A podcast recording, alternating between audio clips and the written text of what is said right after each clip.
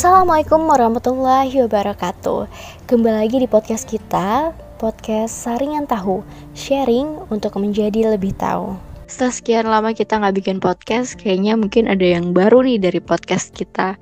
Tapi sebelumnya kita mungkin ingin nyampein atau pengen cerita dulu nih, kenapa sih kemarin itu kita kemana aja, kita kenapa gak bikin podcast lagi gitu ya. Halo semuanya, sekarang jam berapa nih Jeng? Jam 9 hari Sabtu, malam minggu tahu Jeng? Iya, keren banget kan malam minggu kita bikin podcast ya. Malam minggu kita, bukan malam minggu Miko. Iya, kenapa nih Jeng? Kalau dari gue sih, pertama kendalanya itu masalah ini sih teknis. Terus kedua mager. Ketiga itu tuh ngerasa kayak yang gue lakuin ini setelah didengerin tuh kok kayak gitu aja ya, kayak apakah ada orang dapat insight dari apa yang kita omongin. Terus kita juga nggak punya bekal yang banyak, maksudnya kita bukan berilmu tinggi, kita juga nggak punya pengalaman yang banyak gitu. Jadi kayaknya udahlah biarin aja deh orang-orang gitu, kita mungkin merasa kurang lah gitu. Kalau dari gue gitu. Salma gimana nih? Kurang lebih sama. Teknis apalagi ya, ribet banget. Ketika kita udah mau mulai nih, baru aja nih kita mau mulai, kayak hari ini banyak banget kendalanya gitu. Terus yang kita tuh masih belum konsisten gitu gak sih sama jadwal yang kita bikin juga gitu. Misalnya ayo Jang tag jam segini, tahu jam berapa, berapa kali mundur sampai gitulah gitu kan. Dan setelah mundur kendalanya yang lain juga. Iya, pas mulai udah mau take ada lagi kendala gitu, macam-macam. Terus ya itu juga sih, kayak pas didengerin ya apa sih kok gue ngomong apa sih kayak gitu, kayak kayaknya gue mesti harus belajar lagi deh gitu. Jadi kayak apa sih gitu. Tapi nih Jeng, kemarin tuh ada yang nge-DM gue Jeng. Oh iya? Iya. Jadi ada suatu malam terus ada DM masuk gitu kan. Itu super random sih menurut gue. Kayak Kak Salma kapan nih update Saringan Tahu? Aku kangen sama suara Kak Salma nih gitu. Itu gue share ke lu kan. Ternyata dia juga nge-DM dulu ya. Ternyata bukan lo doang kan, hati-hati lo makanya. Terus dari situ ya, maksudnya kita jadi mikir kalau ternyata nggak tahu sih dia beneran tertarik atau enggak, tapi kita ngerasa itu adalah sebuah dorongan gitu loh buat kita balik lagi atau kita bikin konten lagi gitu. Bener banget. Gue juga kayak ngerasa emes gitu deh, ada yang dengerin, ada yang nungguin gitu loh. Walaupun cuma satu orang, literally satu orang pun kayak keren banget gitu. Karena kan awal kita bikin podcast emang niatnya nggak muluk-muluk banget nggak sih, kayak emang kita mau self improvement aja gitu, kita mau speak up biar berani. Terus ngisi diri, ngisi pikiran, ngisi nutrisi otak kita lah gitu, buat ada yang masuk ke kita untuk kita keluarkan lagi kayak gitu kan, konsisten. Tapi ternyata selama perjalanannya sulit ya, sulit. Walaupun kita juga ya ada yang dengerin alhamdulillah, nggak ada yang dengerin juga nggak apa-apa. Tapi ternyata tapi ternyata jadi kayak kalau misalnya nggak ada yang respon tuh jadi malas juga ya gitu. Iya, bener-bener kita ngerasa, atau mungkin karena kita juga kurang aktif, ditambah kayak ya udah deh gitu, ngerasa udah gitu doang gitu. Jadi kita juga nggak ada pacuan untuk nyelesain konten-konten ini, konsep-konsep yang udah dibuat, kayak bodo amat aja gitu. Jadi manusia memang haus akan pengakuan sepertinya. Iya, kurang lebih seperti itu ya. Jadi jatuhnya ya. Setelah gue pikir iya. Ketika lo ngelakuin sesuatu terus gak ada yang notice, juga kayak males aja gitu. Dasar manusia, ya Allah. Jadi ngerasa kayak, ih emang gue buruk banget ya, apa gue jelek banget ya gitu. Ngerasa kan kayak gitu. Atau gue kurang banget ya di mata orang lain gitu. Nah itu mungkin apa ya, sejenis insecure ya. Iya benar. Tapi ngomong-ngomong insecure, kayaknya waktu itu lo pernah bikin question box gitu ya tentang insecure. Iya.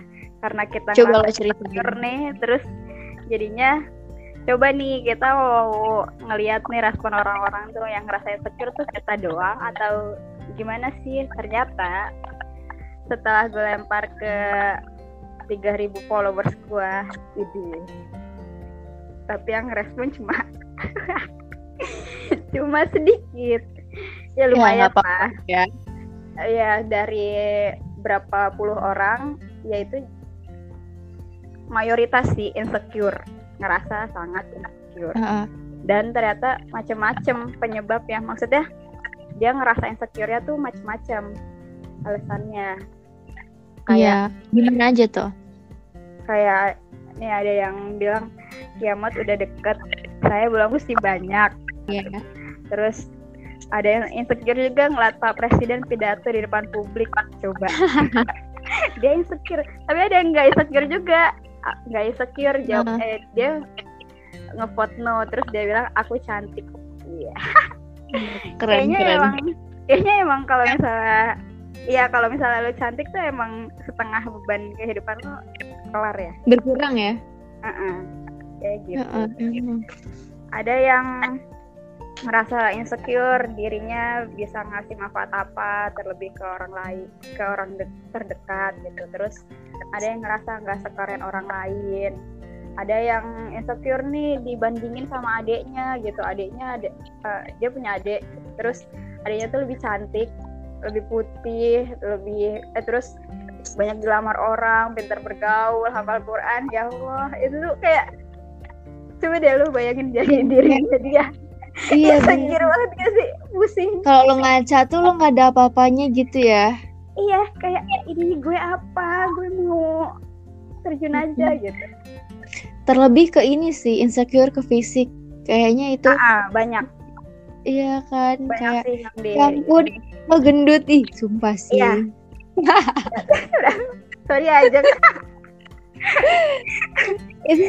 Sekarang tapi gue jadi menyadari jauh setelah gue dengar orang gitu, kata-kata kayak gitu tuh menyakitkan ya, karena kan gue juga maksudnya gue nggak pernah ngerasain itu gitu, jadi gue pikir tuh biasa aja gitu, tapi mungkin gitu.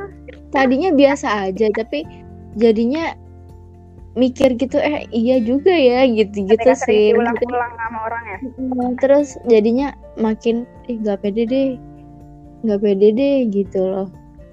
Saya apalagi tapi sehat kalau gemuk ya segitu aja. Berisik banget.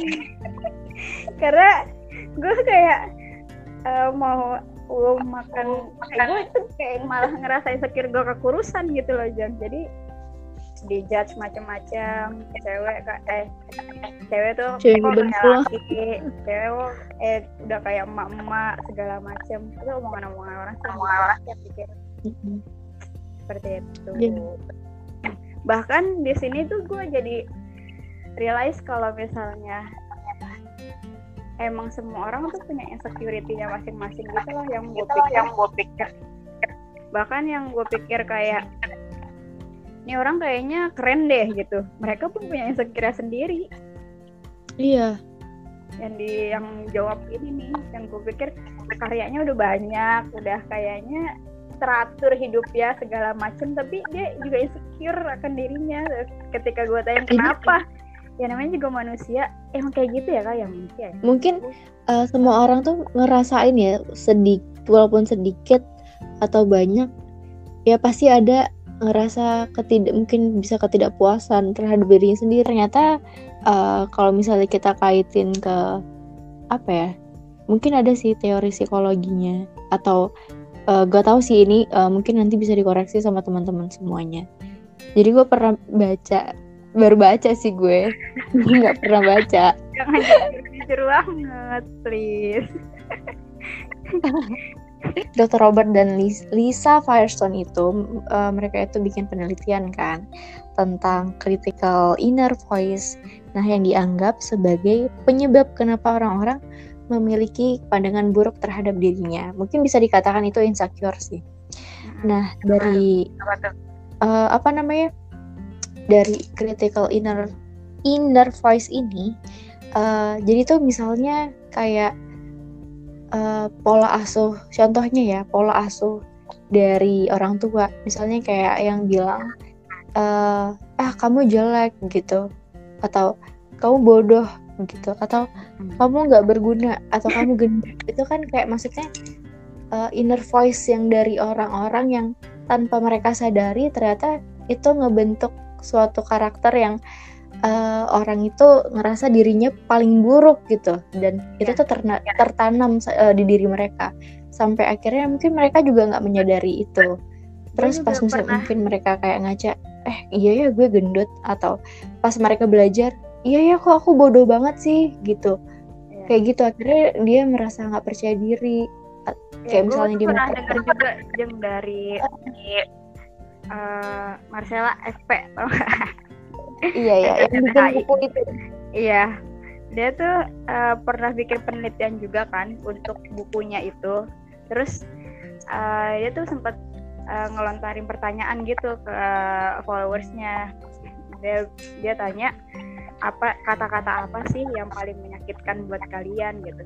Ternyata emang kata-kata yang paling menyakitkan dan membekas di hati kita masing-masing adalah kata-kata yang emang keluar dari orang-orang terdekat kita justru gitu loh. Iya. Jadi kayak misalnya orang lain, gue gak kenal nih orang, entah berantah dia ngomong gue kayak apa juga mungkin gak terlalu gimana-gimana. Tapi kalau misalnya orang terdekat kita yang ngomong, ya kan, oh tuh bodoh banget, itu kayak yang emang gue bodoh banget apa ya? Bodoh ya. Padahal maksudnya dia nggak bermaksud untuk bilangin dia bodoh pada saat itu, nggak bermaksud untuk bilang dia bodoh, tapi pada saat itu mungkin emang kayak lo nggak connect gitu, ya, jadinya emosi aja gitu, jadinya tapi tanpa disadari tertanam kan. Betul. Ada yang gue lihat, iya itu jadi tertanam. Kayak gue jadi inget kayak yang gue pernah lihat juga nih podcastnya Yura Yunita. Yura Yunita tuh dia di YouTube atau podcast sih. Pokoknya dia cerita di situ kalau dia abis di hipnoterapi. Dia cerita tuh kenapa akhirnya dia hipnoterapi, karena dia tuh ngerasa kayak yang pas pokoknya dia tuh rekaman satu lagu. Yang itu tuh kayak pas ketika dia rekaman tuh ada aja masalahnya gitu. Sampai dia tuh gak bisa rekaman. Dia ngerasa kayak emosi, gak bisa nyanyi gitu loh. Nah akhirnya di hipnoterapi dong, dicari akar masalahnya kenapa. Kalau hipnoterapi kan ya kayak gitu kan, lo merem, lo ngebayangin segala macam, itu ada terapi gitu. Terus dicari segala macam apa penyebabnya, ditelusuri ternyata penyebabnya adalah dia sampai di satu ruangan ketika itu dia masih umur mungkin 5 tahun atau berapa gue lupa sih, masih kecil banget. Saat itu dia lagi nyanyi, pokoknya lagi mainin piano asal aja gitu lah, ting segala macam gitu. Habis itu di akhirnya tuh dia langsung jreng gitu sampai kenceng banget sambil dia nyanyi kan. Terus pas jreng itu dia keluarin semua suaranya gitu loh, gitu. Terus tiba-tiba itu pintu ada yang ngebuka, ngedobrak, itu kakaknya, dan dibilang berisik kayak gitu. Dan itu ternyata tuh ngimpact sampai sekarang gitu. Dia tuh jadi nggak bisa ngeluarin nada tinggi, Padahal itu hal remeh ya. Seremeh itu dari dia kecil gitu. Dan itu yang benar-benar tertanam. Jadi ketika dia nyanyi sekarang, ketika dewasa udah jadi penyanyi, dia tuh takut untuk mengeluarkan suaranya di nada yang tinggi banget gitu. Iya. Maksudnya takut itu gede banget. Takut ganggu orang, takut suara gue kan bikin orang apa sih gitu. Karena memorinya kan kayak gitu kan. Gue takut ngeganggu orang nih, takut orang keberisikan gitu. Keren banget sih, maksudnya untuk hal-hal seremeh-remehnya itu tuh kayak kita mesti hati-hati gitu loh ya. Tapi lo pernah nggak sih ngerasa apa ya kayak hal serupa tuh kayak yang Yura Yunita mungkin? Memori apa yang lo rasa itu membuat lo insecure? Apa ya, mungkin tapi gue nggak tahu ya itu benar apa enggak, kayak emang berarti lo harus di hipnoterapi dulu ya? Iya kayaknya. Lo gimana? Nggak tahu sih, gue juga nggak tahu. Ya, maksudnya nggak menyadari kalau misalnya itu dampak dari itu gitu ya. Gue juga nggak menyadari. Dampak dari mana ya gitu? Benar. Tapi kalau insecure sih parah sih, gue kayaknya gue merasa insecure-nya tuh. Kenapa lu insecure ya? Enggak, kalau gue sih nggak tahu sih, nggak parah-parah banget, nggak tahu sih gue tingkatnya. Cuman kalau insecure tuh ya semenjak setelah lulus kuliah sih gue merasa gue sangat insecure. Ya biasa lah kan, mencari perbandingan terhadap kehidupan orang lain, kayak ih dia udah kerja dapat gaji segini ya gitu kan. Terus ya ampun dia udah S2 ke luar negeri, atau dia udah S2 di UI misalnya. Gue sebut merek bodoh. Terus ya gitulah, kayak dia udah nikah gitu-gitu kan. Pokoknya ya maksudnya itu kayak gue ngapain aja ya, atau dia udah bikin sekolah gitu-gitu loh di usia yang muda. Bisnisnya udah banyak banget. Terus kayak gue ngedenger Werda Mansur udah per bulan dia berpenghasilan 3 miliar kayak gile. Wow. Gile. Itu tuh umurnya lebih muda dari kita kan ya. Iya. Iya, maksudnya ya kita ngeliat hal-hal positifnya itu sekeren itu gitu kan. Bener. Terus dari postingan Instagram ya. Oh iya, kita tuh ya, ngeliat Instagram. Gimana? Iya, ngeliat sosial media itu kayak mungkin hal yang ini banget sih, pemicu tertinggi sih ngeliat sosial media, karena semua cerita orang-orang tuh ada di sosial media itu kan, dan termasuk Instagram salah satunya. Jadinya makanya gue mikirin kalau buka Instagram itu, mau ngepost apa ya? Feednya harus gimana ya? Kayaknya. Sakit di matanya kalau ngeliat feednya kayak gini. Gue hapus deh, gue arsipin deh, sampai akhirnya feed gue 0 gitu. Kayak udahlah. Iya, kayak udahlah, gue cuman liat doang aja gitu. Jadi mau ngepost pun juga takut kayak penting nggak sih ini untuk gue post gitu.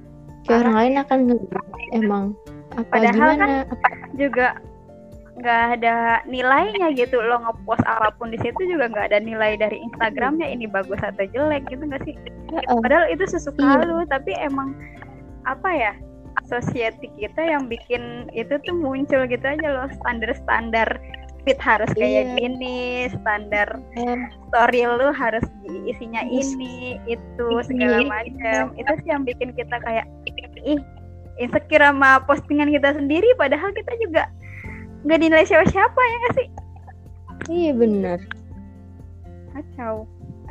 Dan ya mungkin di satu sisi membandingkan diri kita sama orang lain ada sisi baiknya mungkin ya, ketika misalnya lu pengen lebih terpacu untuk lebih maju karena tuh orang udah keren banget gitu.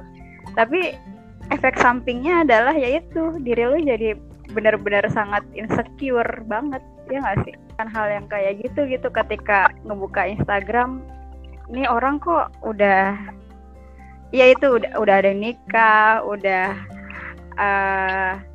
ada yang gajinya berapa digit, udah yang biasa beli ini, beli itu, liburan kemana, kesini, kesitu gitu.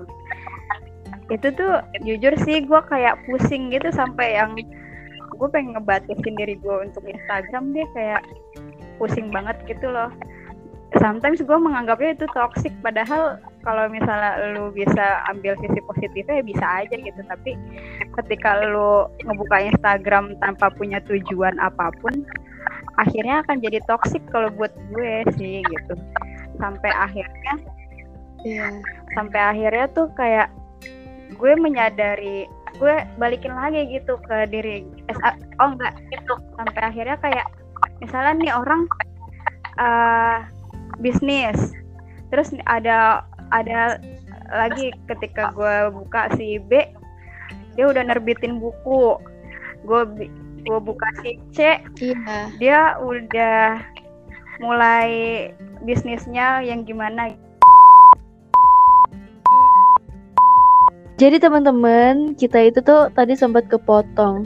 Terus si Salma kan bilang, aduh gak mau nih gue bikin lagi. Sama sih, jadinya itu jadi kayak ngerasa malas gitu. Nah setelah kita lihat lagi, ternyata faktor kita insecure itu adalah takut kegagalan. Iya, beneran. Yang pertama jadi apa tadi? Haus akan pengakuan, kemudian takut kegagalan. Haus akan pengakuan, takut kegagalan, terus pola asuh yang salah ya. Ini tadi udah disempat sedikit. Nah terus kita balik lagi nih ke cerita Salma tadi. Kenapa ya? Tadi sempat kepotong teman-teman. Iya. Iya. Apa yang awal tadi sih? Instagram ya. Karena Instagram, sosial media. Iya. Gue pernah berada di titik yang kayak gue capek gitu ngikutin sosial media gitu. Kayak misalnya gue ngebuka profil si A, ini si A udah nerbitin buku cuy gitu. Terus gue buka profil si B, ini si B udah bisnisnya kayaknya jalan lancar. Terus gue ngebuka si dia udah kayaknya kerjanya beli apa aja gitu. Berarti kan kayak yang mungkin penghasilan udah lebih dari berapa gitu. Itu tuh yang gue ngerasa insecure gitu. Terus kayak kayaknya gue harus mulai sering nulis deh, gue juga kayaknya keren deh itu, jadi bisa nerbitin kayak gitu. Kayaknya gue mesti mencoba untuk ini deh, itu deh gitu.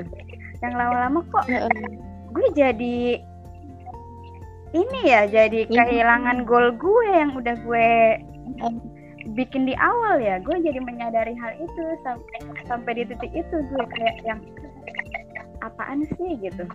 Terus gue jadi menyadari dan itu tuh dibalikin lagi ke diri kita gitu kan. Ke diri gue ngebalikin lagi pertanyaan, emang gue lu apa sih Sol? Emang lu mau jadi penulis buku? Emang lu mau jadi yang kayak gini? Yang kayak gitu gitu. Terus jadi yang sampai akhirnya gue menyadari, iya kita kan hidup udah punya tracknya masing-masing ya. Misalnya lo ajeng ya, track lo ajeng gitu ya, enggak sih? Gue sama ada yang lainnya gitu.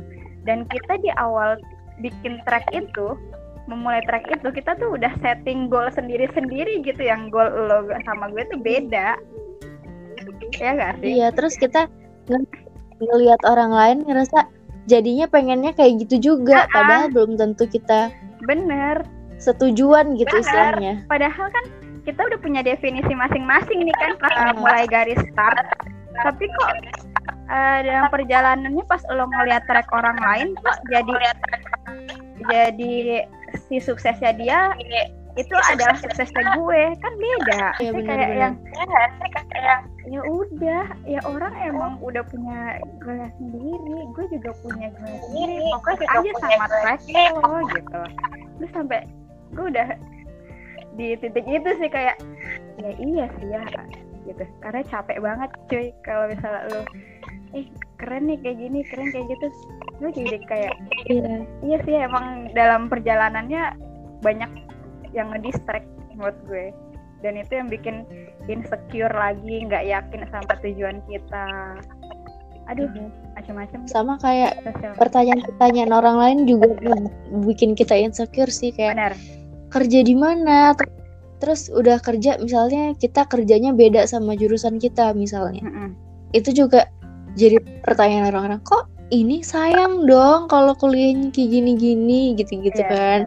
Terus ya gitu, satu hal yang terus kita jadi mikir lagi, iya juga ya, sayang ya. Tapi padahal kita tuh udah punya tujuan besar untuk kehidupan kita tadi.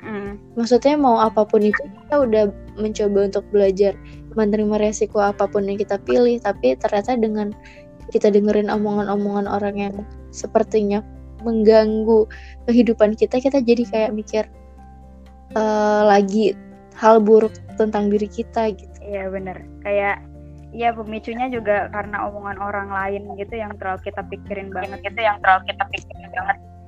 Ya, yeah. Kayak ya mungkin lo mikir nggak apa-apa, tapi kalau sampai ngebikin lo yang down banget gitu, kayaknya udah nggak sehat ya guys. Iya benar-benar. Gitulah. Jadi harus. Ya, jadi kurang lebih tadi kan apa yang kita obrolin tadi, kayaknya faktor dari insecure itu mungkin yang pertama itu haus akan pujian. Pengakuan. Iya, itu benar banget. Terus pengakuan orang lain ya kan. Kemudian takut kegagalan yang udah kita ceritain tadi. Kalau kita selalu membandingkan diri kita ke orang lain.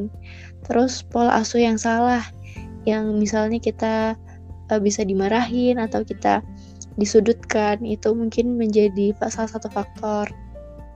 Kemudian sifat perfeksionis sih, kayak pengen banget sempurna, pengen banget menyelesaikan ini, pengen banget kayak gini, tapi sebenarnya itu bukan goals kita, atau itu bukan, istilahnya kemampuan kita bukan seperti itu, tapi kita terlalu memaksakan itu, jadinya kita insecure lagi gitu. Terus berada di faktor lingkungan. Kalau ini ya, kalau hal yang kita harapkan tuh melenceng sedikit, mungkin ekspektasi kegedean juga ya.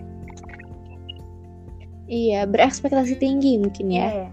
Padahal kan tidak ada yang sempurna di dunia ini kecuali Allah Subhanahu Wa Taala. Masya Allah.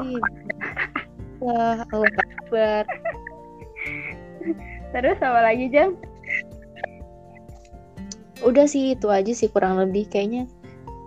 Untuk faktor-faktor mungkin itu ya.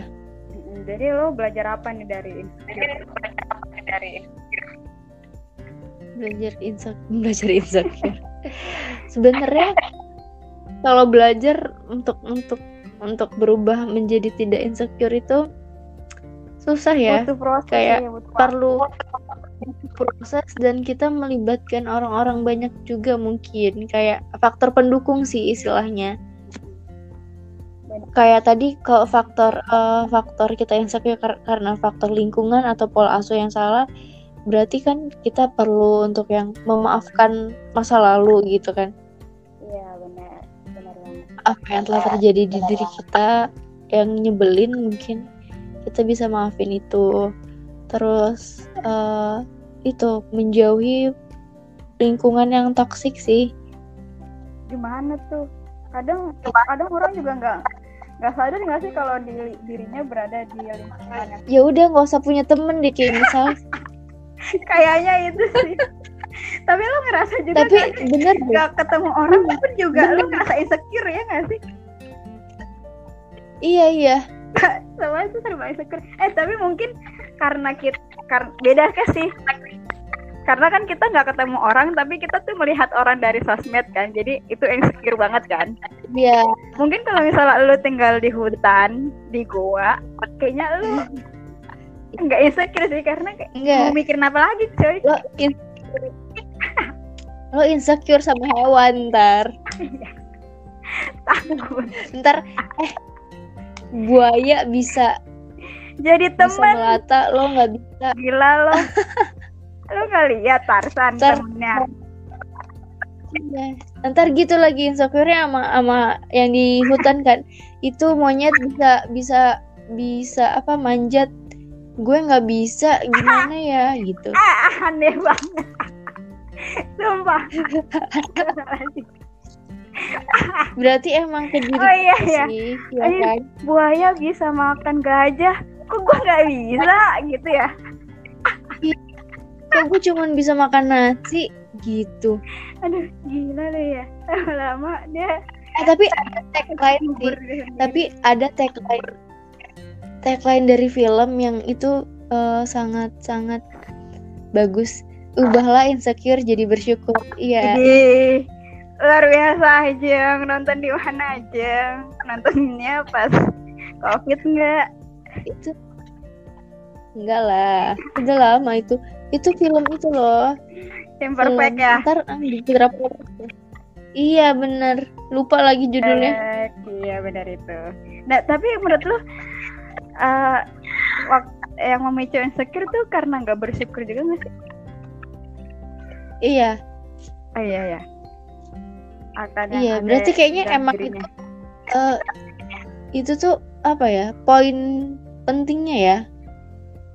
Iya, mensyukuri apa yang sudah terjadi dan apa yang diberikan kepada kita ya. Iya. Tapi tetap harus. Maksudnya yang emang benar-benar. Iya, berusaha. Maksudnya bersyukur yang emang mutlak, emang udah itu diri lo gitu. Iya, benar-benar. Tapi ya itu disyukurin. Ya manusiawi juga sih Jeng kalau misalnya punya insecure, karena semua orang emang punya insecure masing-masing nih. Gue rasa kayak ya itu yang kelihatannya kita, misalnya kita mengidolakan dia, bukan mengidolakan dia, orang yang bikin kita insecure misalnya gitu. Pun dia sendiri pun juga punya insecurity-nya sendiri gitu. Jadi kayak yang kemarin teman gue bilang kayak gini, ya semua orang tuh ya nggak apa-apa insecure karena itu manusiawi, karena semua orang juga pasti ngerasa kayak gitu. Mungkin itu proses dalam pendewasaan juga ya, biar kita jadi lebih baik mungkin kali ya.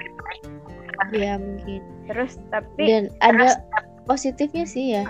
Dengan kita insecure berarti kita kayak nyari apa nih yang terbaik buat diri gue gitu kan.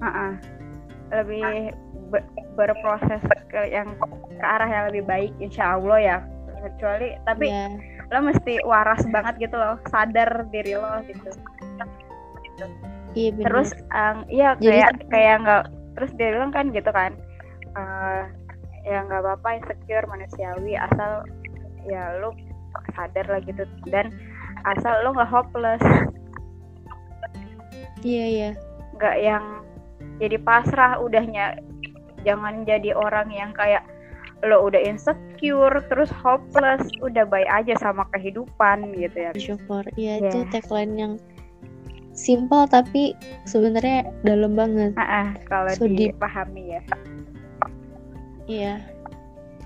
Ya semoga kita semua dan para pendengar Saringan Tahu tuh bisa saling bersyukur terhadap keinsecurean kalian. Gitu. Ya. Karena sama-sama kita tuh manusia yang pasti tidak sempurna, dan jangan banding-bandingkan diri kalian terlalu berlebihan. Bandingin boleh tapi kayak terlalu berlebihan sampai kalian malas ngelihat orang gitu. Jangan sampai bandingin gitu.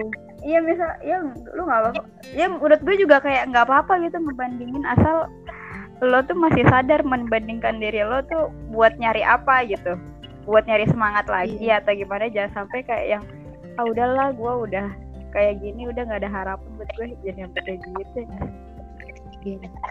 Terus juga bandinginnya kira-kira jangan kayak bandingin sama presiden gitu. Wah presiden udah bisa kayak gini-gini, gue enggak. Nah itu enggak.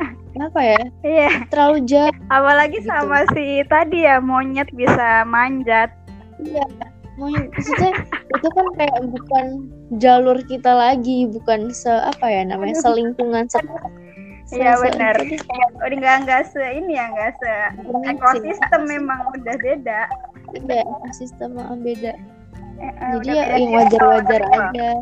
Iya, tapi dan jangan sampai juga dari insecure kalian itu kalian jadi menimbulkan sifat iri terhadap orang lain. Dengki. Ya Allah, julid. Juli tuh. Nggak boleh julid-julid. Biarin aja orang-orang. Ya. Beriri, dengki. Ini penyakit banget hati lo. Iya. Makanya ya lagi-lagi kayak ya udah. Ya gimana ya? Ya udahlah. Fokus sama perbaikan diri masing-masing ya, aja gitu. Fokus sama tujuan sendiri, tujuan masing-masing. Lebih bersyukur, ya. Jangan hopeless, semangatnya terus dijaga ya kan. Untuk mengajar ketertinggalan kita. Iya.